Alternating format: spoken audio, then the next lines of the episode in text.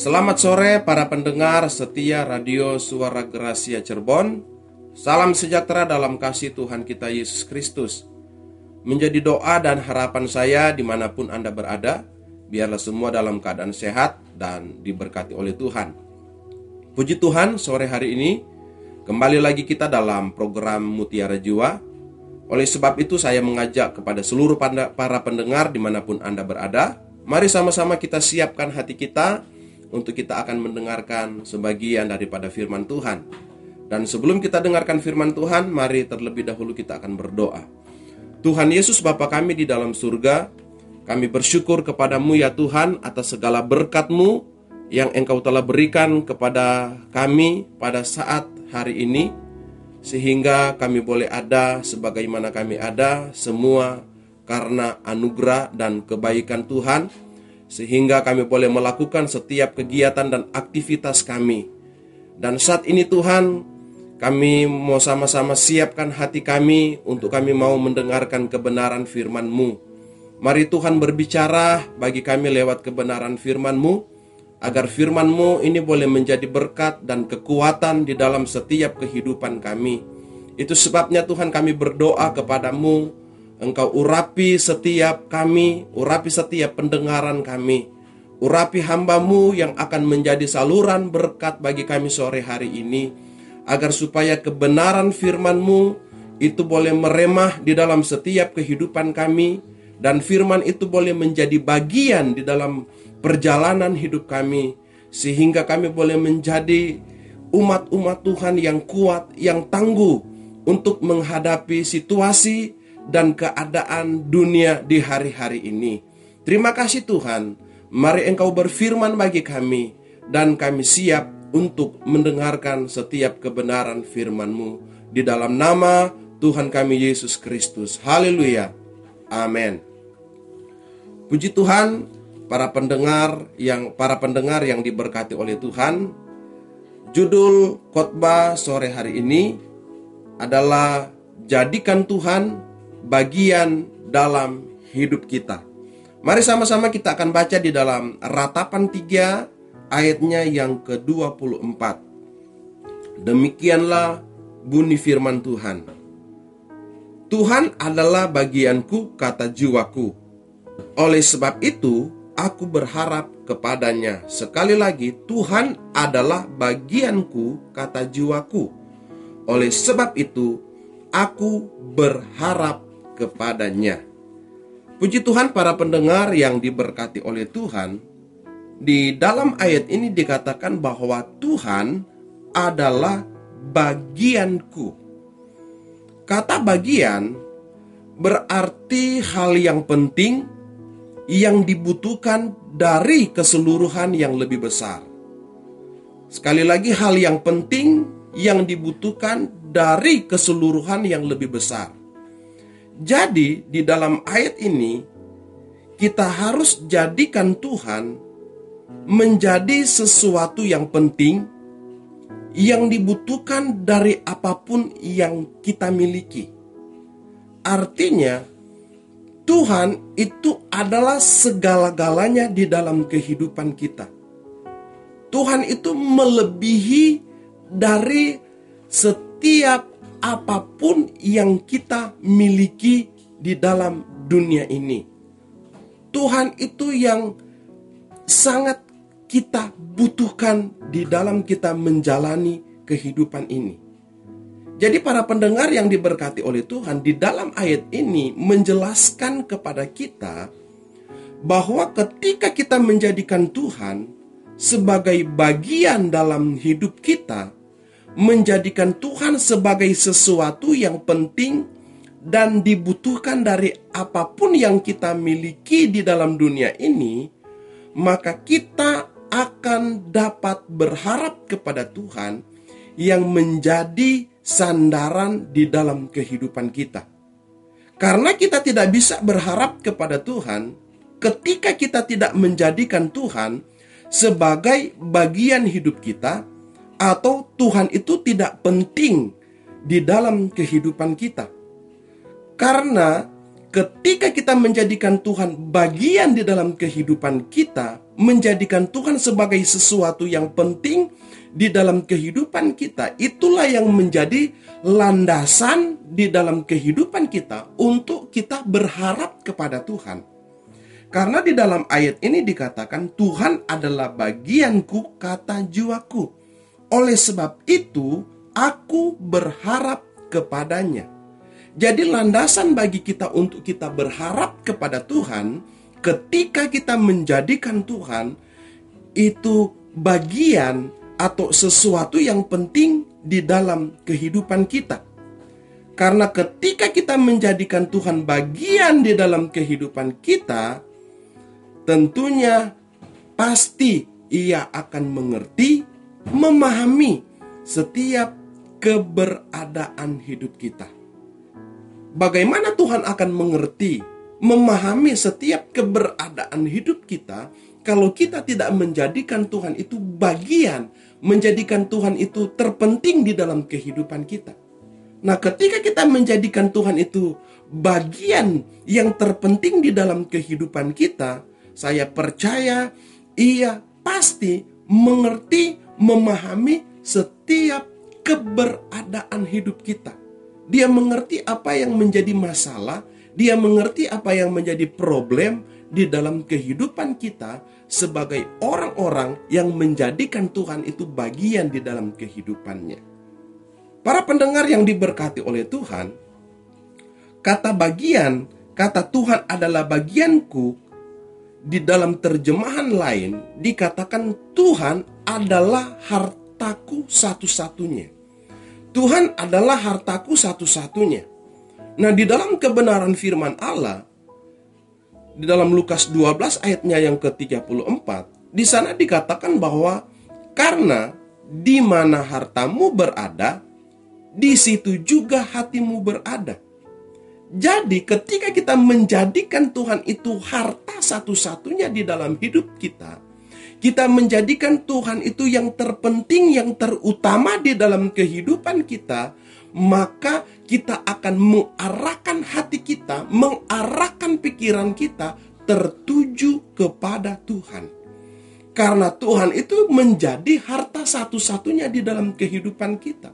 Tuhan itu menjadi harta yang terpenting di dalam kehidupan kita, sehingga hati kita, pikiran kita otomatis akan kita taruh untuk tertuju kepada Tuhan. Dan biasanya orang yang menaruh harapannya kepada harta yang ia miliki. Semua orang menaruh harapannya kepada harta yang ia miliki. Sehingga dia bisa merasa tenang, ia bisa merasa bebas, ia bisa merasa dia bisa memiliki semua apa yang ia inginkan, ketika dia memiliki harta yang banyak. Jadi orang biasanya menaruh harapannya kepada apa yang ia miliki. Jadi di sini kita melihat bahwa sangat penting bagi kita untuk menjadikan Tuhan bagian yang terpenting di dalam kehidupan kita agar kita punya dasar yang kuat untuk kita bisa berharap kepada Tuhan. Jadi kita memiliki dasar yang kuat untuk kita bisa berharap kepada Tuhan. Ketika kita menjadikan Tuhan itu bagian atau menjadikan Tuhan itu yang terpenting di dalam kehidupan kita. Inilah yang menjadi dasar yang kuat yang kita miliki untuk kita bisa berharap kepada Tuhan. Jadi para pendengar yang diberkati oleh Tuhan menjadikan Tuhan bagian di dalam kehidupan kita itu adalah hal yang sangat penting dan menentukan hidup kita untuk kita berharap kepada Tuhan. Nah, pada saat ini, pada saat sore hari ini kita akan melihat bagaimana kita menjadikan Tuhan bagian dalam hidup kita atau harta satu-satunya di dalam kehidupan kita atau yang terpenting di dalam kehidupan kita. Poin yang pertama yang ingin saya saya bagikan bagi kita semua, bagaimana kita menjadikan Tuhan bagian di dalam hidup kita. Yang pertama kita baca di dalam Ibrani 3 Ibrani 3 ayatnya yang ke-14. Di sana firman Allah berkata begini, "Karena kita telah beroleh bagian di dalam Kristus, asal saja kita teguh berpegang sampai kepada akhirnya pada keyakinan iman kita yang semula." Poin yang pertama yang kita lihat, bagaimana kita menjadikan Tuhan bagian atau harta satu-satunya di dalam hidup kita, kita harus tetap berpegang teguh dengan iman kepadanya. Kita harus tetap berpegang teguh dengan iman kepada Tuhan.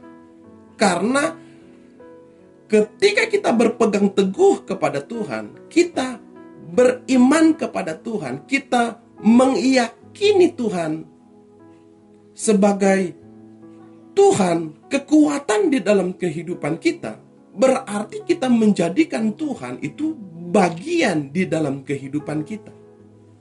Kita sudah menjadikan Tuhan sebagai yang utama di dalam kehidupan kita. Nah, itu sebabnya marilah di dalam hidup kekristenan kita kita terus berpegang teguh kepada Tuhan dengan keyakinan iman kita kepadanya di mana benar-benar kita mempercayai Dia, kita benar-benar mempercayai Dia sebagai Tuhan yang akan berdaulat di dalam kehidupan kita.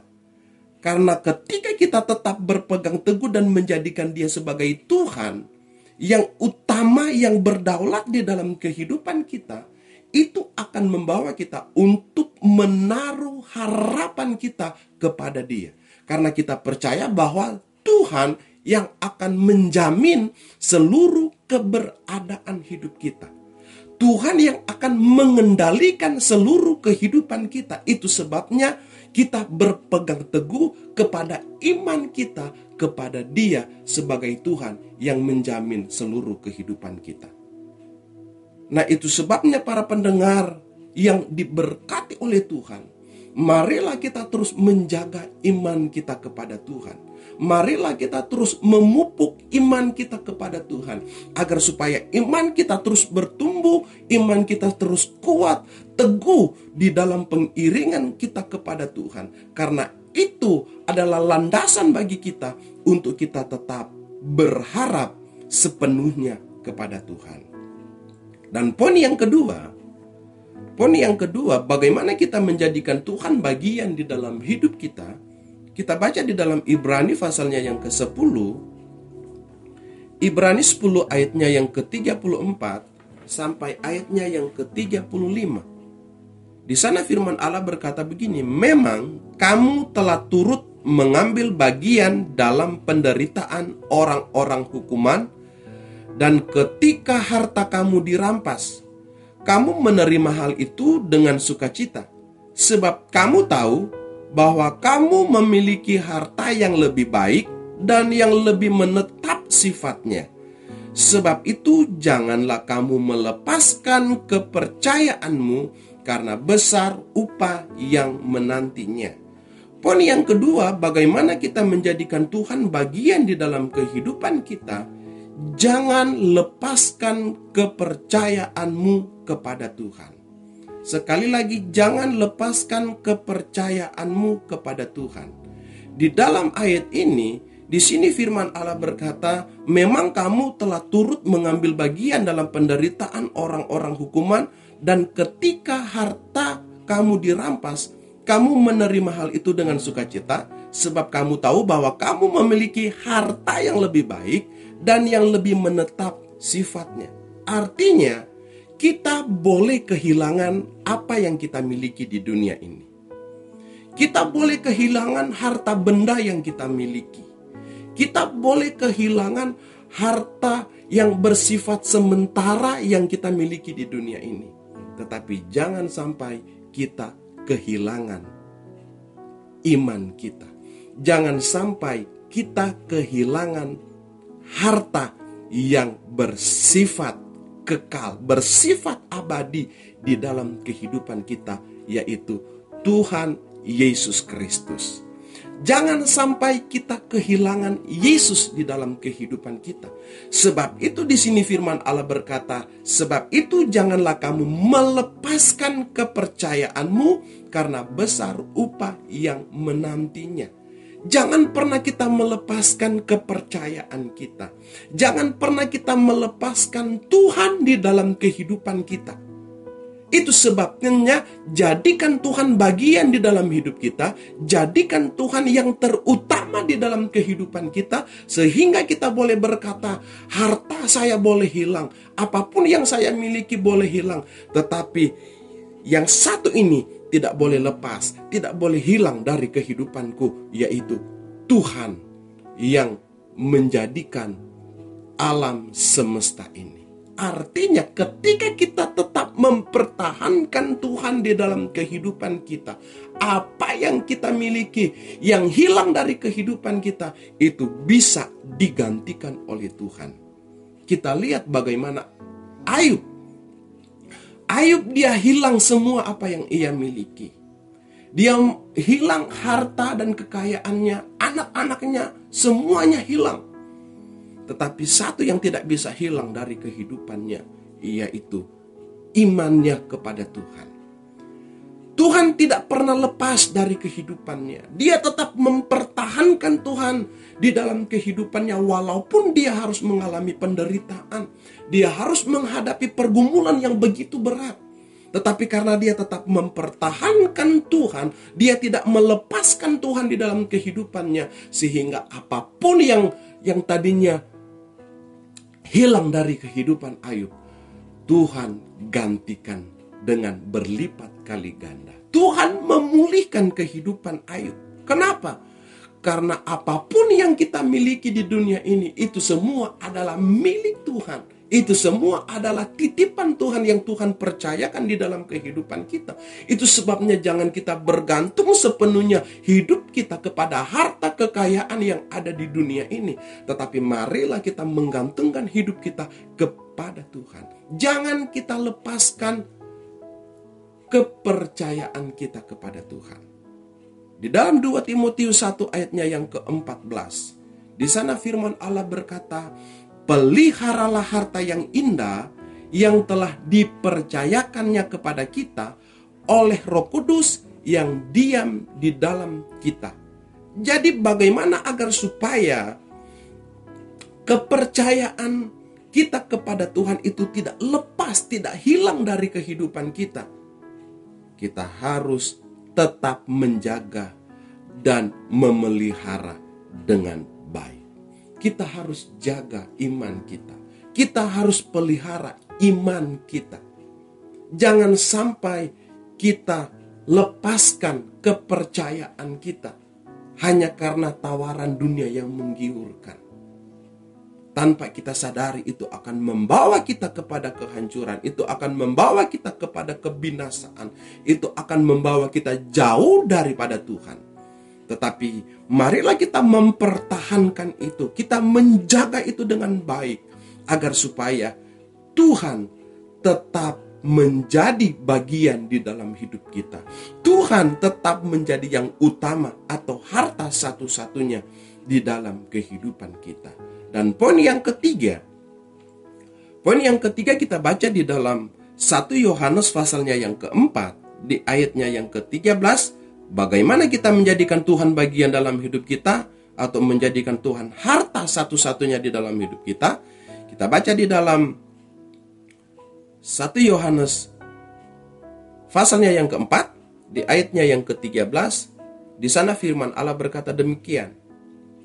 Demikianlah kita ketahui bahwa kita tetap berada di dalam Allah dan Dia di dalam kita ia telah mengaruniakan kita mendapat bagian dalam rohnya.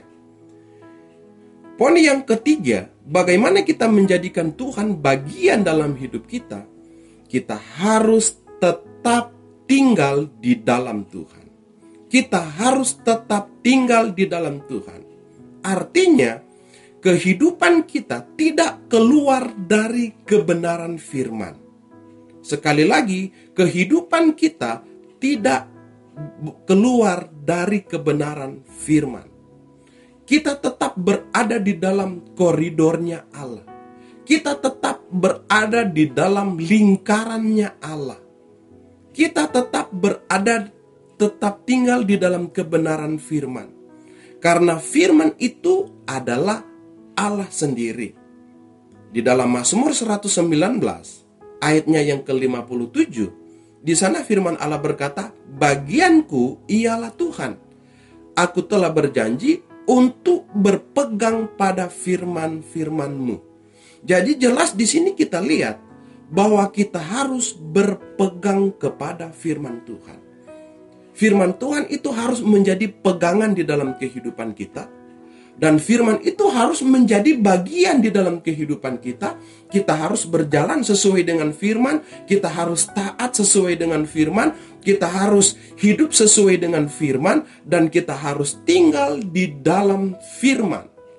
Karena ketika kita tinggal di dalam firman, di situlah kita mendapatkan asupan-asupan daripada firman yang membuat kehidupan kita terus bertumbuh di dalam Tuhan. Yang membuat kehidupan kita untuk tetap kuat di dalam Tuhan. Nah itu sebabnya para pendengar yang diberkati oleh Tuhan, bagaimana kita menjadikan Tuhan bagian di dalam kehidupan kita, kita harus tetap tinggal di dalam Tuhan karena ketika kita tetap tinggal di dalam Tuhan, berarti kita menyatu dengan Tuhan. Nah, dengan kita menyatu dengan Tuhan, maka kita akan mendapatkan yang namanya pertolongan Tuhan. Kita akan mendapatkan apa yang namanya janji-janji Tuhan. Seperti di dalam Mazmur 119 ayatnya yang ke-57 ini. Bagianku ialah Tuhan. Aku telah berjanji untuk berpegang pada firman-firmanmu. Jadi biarlah kebenaran firman Tuhan, inilah yang menjadi pegangan di dalam hidup kita. Kebenaran firman Tuhan inilah yang menjadi pedoman di dalam kehidupan kita. Karena ketika kita menjadikan firman sebagai pedoman di dalam kehidupan kita, maka di dalam setiap langkah-langkah hidup kita pasti sesuai dengan kebenaran firman Tuhan. Artinya, kita tetap taat untuk melakukan setiap kebenaran firman. Karena inilah yang Tuhan inginkan di dalam setiap kehidupan kita. Agar supaya kita tetap taat menjalankan setiap kebenaran Allah di dalam kehidupan kita. Itu sebabnya mari kita terus berpegang kepada firman Tuhan dan tetap tinggal di dalam Tuhan agar supaya kehidupan kita tetap menghasilkan hal-hal yang berkenan kepada Tuhan. Nah, saudara-saudara, para pendengar yang diberkati oleh Tuhan, mengapa kita harus menjadikan Tuhan bagian dalam hidup kita atau harta satu-satunya di dalam kehidupan kita? Poin yang pertama kita lihat di dalam ayatnya yang ke-22 di dalam ratapan 3 ayatnya yang ke-22 di sana firman Allah berkata, "Tak berkesudahan kasih setia Tuhan, tak habis-habisnya rahmatnya. Selalu baru tiap pagi, besar kesetiaanmu." Di sini kita lihat mengapa kita harus menjadikan Tuhan bagian di dalam hidup kita. Karena Tuhan adalah sumber kasih setia. Sekali lagi karena Tuhan adalah sumber kasih setia. Kasih setia Tuhan di ayat ini dikatakan selalu baru. Setiap hari dia berikan di dalam kehidupan kita. Seperti saya katakan tadi di awal bahwa ketika kita menjadikan Tuhan bagian di dalam kehidupan kita, maka dia otomatis akan mengerti setiap pergumulan hidup kita. Dia mengerti setiap apa yang menjadi persoalan kita, masalah di dalam hidup kita. Nah, di sini dikatakan Tuhan itu adalah sumber kasih setia. Jadi ketika kita dalam keadaan di mana kita membutuhkan pertolongan Tuhan, kita membutuhkan kemurahan Tuhan, di situlah kita akan melihat kasih setia Tuhan itu dinyatakan di dalam kehidupan kita. Kenapa? Karena Tuhan itu adalah bagian di dalam kehidupan kita. Bukankah firman Allah berkata bahwa Tuhan ikut merasakan apa yang kita alami.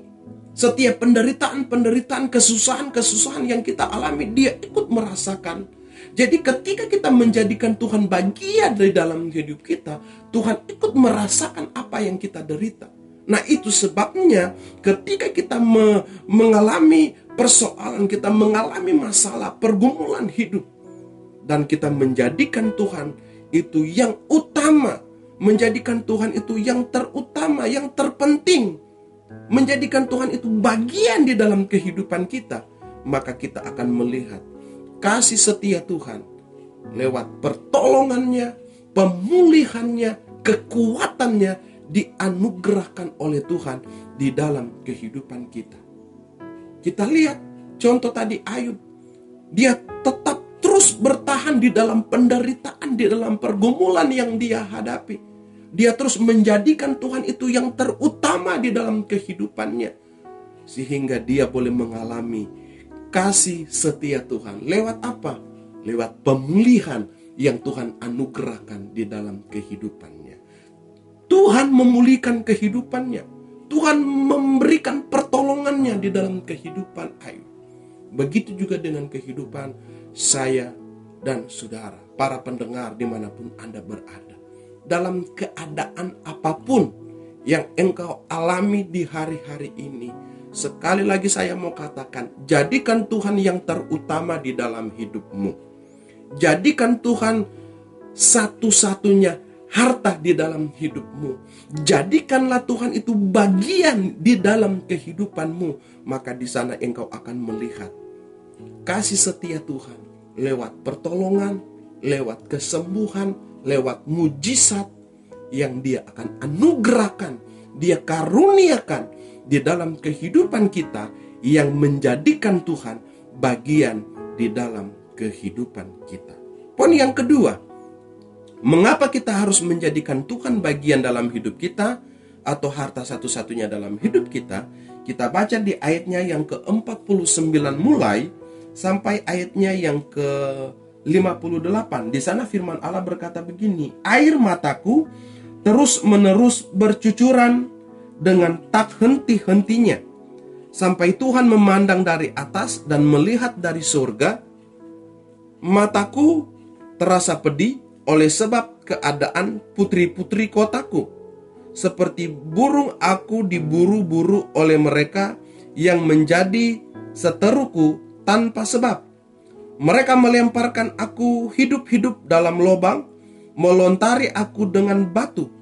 Air membanjiri di atas kepalaku, kusangka binasa aku. Ya Tuhan, aku memanggil namamu dari dasar lubang yang dalam engkau mendengar suaraku. Janganlah kau tutupi telingamu terhadap kesahku dan teriak tolongku. Engkau dekat tatkala aku memanggilmu. Engkau berfirman, jangan takut. Iya Tuhan, Engkau telah memperjuangkan perkaraku, Engkau telah menyelamatkan hidupku. Poin yang ketiga Dua yang kita lihat mengapa kita harus menjadikan Tuhan bagian di dalam hidup kita karena Tuhan penuh dengan kebaikan dan kemurahan.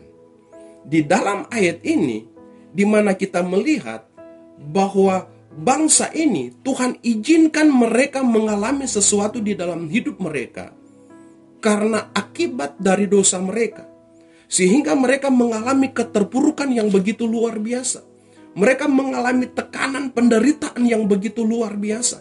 Tetapi di sini kita melihat bahwa walaupun Tuhan mengizinkan mereka mengalami sesuatu yang besar di dalam hidup mereka yang membuat mereka menderita, tetapi kebaikan Tuhan, kemurahan Tuhan, Dia selalu berikan di dalam kehidupan mereka ketika mereka menjadikan Tuhan bagian di dalam kehidupan mereka. Di ayatnya yang ke-58 dia katakan, "Ya Tuhan, Engkau telah memperjuangkan perkaraku, Engkau telah menyelamatkan hidupku."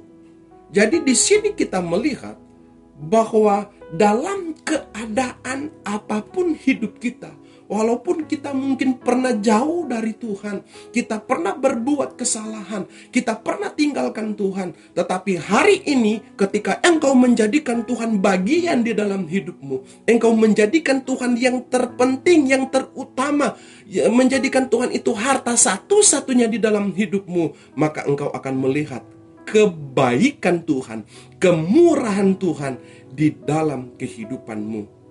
Dalam kesesakan pun, Tuhan selalu memberikan kebaikannya dengan cara ia selalu meluputkan dari hal-hal yang tidak terduga di dalam kehidupan kita.